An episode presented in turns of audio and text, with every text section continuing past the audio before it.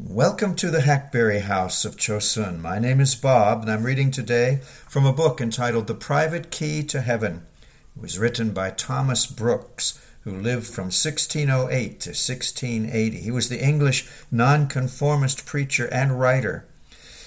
Well, he's talking today, and has been all this time, about private prayer and people's objections to private prayer. Uh, we are not gifted, is this last objection. His answer to this is you have the spirit of supplication, and he's made several points about that. And here's the tenth point about that, and the last one. When Christians give themselves up to private prayer, when Christians are more than ordinarily exercised in secret prayer, in closet duties, then the Spirit comes and seals up the covenant and the love of the Father to them. When Daniel had been wrestling and weeping, and weeping and wrestling all day long with God in his closet. Then the angel tells him that he was a man greatly beloved of God, or a man of great desires, as the original has it. There was a gracious woman who, after much frequenting of sermons and walking in the ways of the Lord, fell into great desertions. But being in secret prayer, God came in with abundance of light and comfort sealing up to her soul that part of his covenant that says, I will take the stony heart out of their flesh. I will give them a heart of flesh, that they may walk in my statutes and keep my ordinances and do them. And they shall be my people, and I will be their God. And thus I've given you a brief account of the Spirit's special sealing times. Now mark, God sets this seal upon all his wares upon all his adopted children. For sooner or later there are none of his but are sealed with this seal. God sets his seal of regeneration. He stamps his image of holiness upon all his people to difference and distinguish them from all profane, uh, hypocritical persons, outwardly moral persons in the world. Doubtless, the sanctifying work of the Holy Ghost, imprinting the drafts and lineaments of God's image of righteousness and holiness upon man, as a seal or signet, doth leave an impression and stamp of its likeness upon the thing sealed. That's the seal of the Spirit spoken of in Scripture.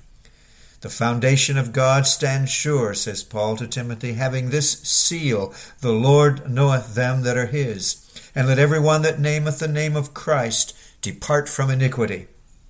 But to prevent mistakes, you must remember that uh, though the Spirit of the Lord, first or last, will set his seal upon every real saint, uh, yet the impression of that seal is not alike visible in all. For some uh, bear this impression as babies, others as men grown up to some maturity. All God's adopted children bear this impression truly, but uh, none of them bear it perfectly in this life.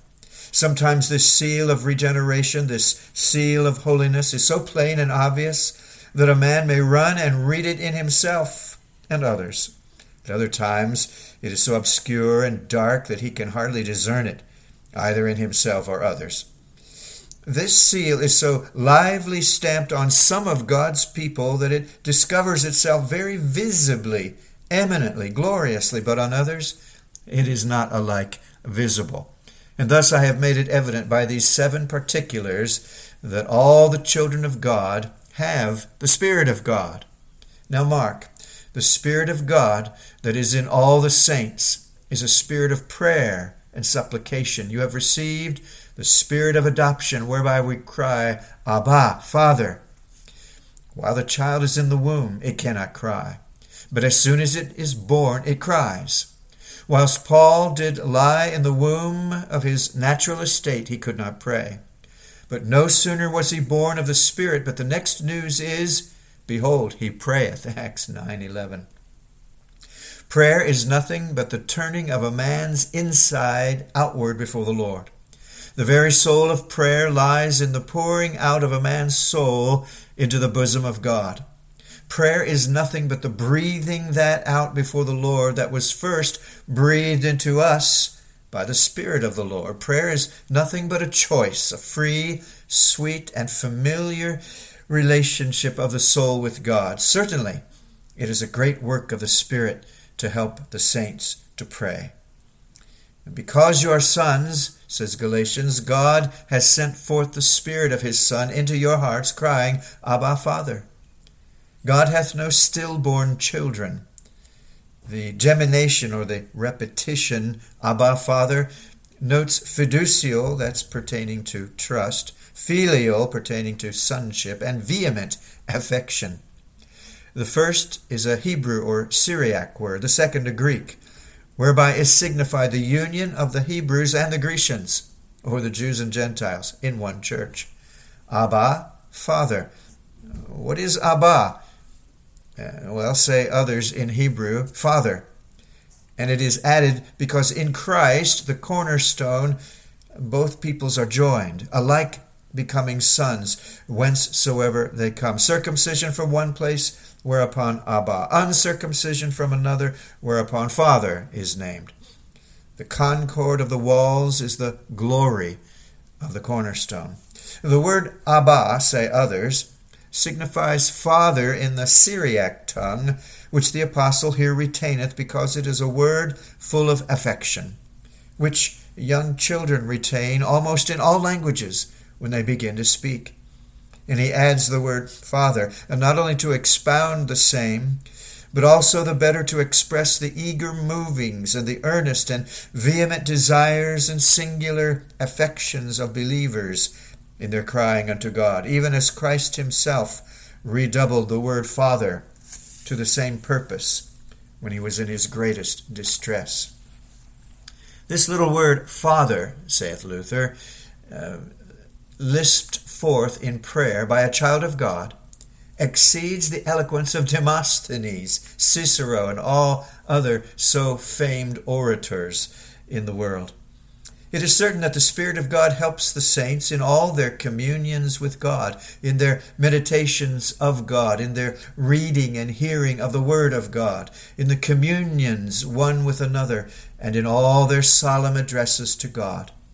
And as to this, the apostle gives us a most special instance in Romans 8:26. Likewise, the Spirit also helpeth our infirmities, for we know not what we should pray for as we ought, but the Spirit itself maketh intercession for us with groanings which cannot be uttered. When we are to pray, there is in us sometimes an infirmity of ignorance so that we know not what to pray for, either in regard of the matter or the manner. And there is in us at other times an infirmity of pride and conceitedness, so that we cannot pray with that humility and lowliness of spirit as we should, spiritual pride having fly blown our prayers. Sometimes there is in us an infirmity of deadness, dullness, drowsiness so that we cannot pray with that warmth or heat or life or spirit and fervency as we should or as we would. Other times there is in us infirmity of unbelief and slavish fear, so that we cannot pray with that faith and holy boldness as becomes children that draw near to a throne of grace and mercy. But now the Spirit helps these infirmities by way of instruction, prompting, and teaching us what to pray for and how we should spell our lesson, by telling us, as it were, within what we should say and how we should sigh and groan, and by rousing and quickening and stirring of us up to prayer, and by his singular influence, and by his tuning the strings of our affections. He prepares us and fits us for the work of supplication.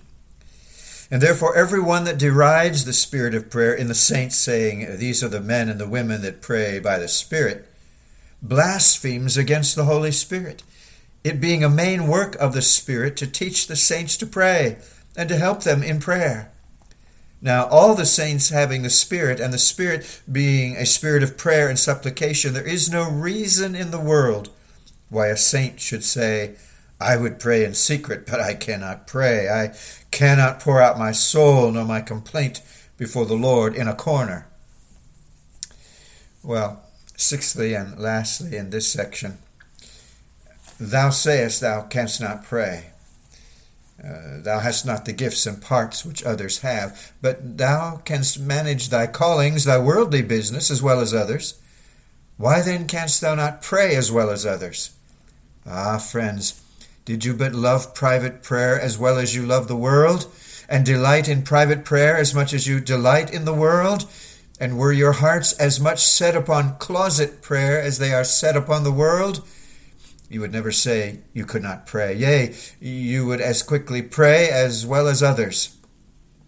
It is not so much from lack of ability to pray in secret that you don't pray in secret, as it is from lack of a will, a heart, to pray in secret that you don't pray in secret. Jacob's love to Rachel and Shechem's love to Dinah carried them through the greatest difficulties. Were men's affections but strongly set upon private prayer, they would quickly find abilities to pray. He that sets his affections upon a virgin, though he be not learned nor eloquent, will find words enough to let her know how his heart is taken with her. The application is easy. He in Seneca complained of a thorn in his foot when his lungs were rotten. Uh, so many complain of lack of ability to pray in their closets when their hearts are rotten. Sirs, do but get better hearts, and then you will never say you cannot pray. It is one of the saddest sights in all the world to see men strongly parted and gifted for all worldly businesses crying out that they can't pray, that they have no ability to pour out their souls before the Lord in secret. You have sufficient parts and gifts to tell men of your sins, your needs, your dangers, your difficulties, your mercies, your deliverances, your duties, crosses, losses, enjoyments, friends, foes. Uh, why then are you not ashamed to complain of your lack of abilities and gifts to tell those very things to God in a corner, which you can tell to men even upon the housetops? Next time we'll go to the fourth objection. God already knows what we need. Is that why you don't pray? God already knows. So we'll, we'll have some answers to that objection, I'm sure. Thank you for being with us again. Do look around the site and find some other things that I do believe will bless you. If you just look, thank you so much. This is the Hackberry House of Chosun. This audio is being released on the 5th of May, 2023. Lord willing, we'll talk again real soon. Bye bye.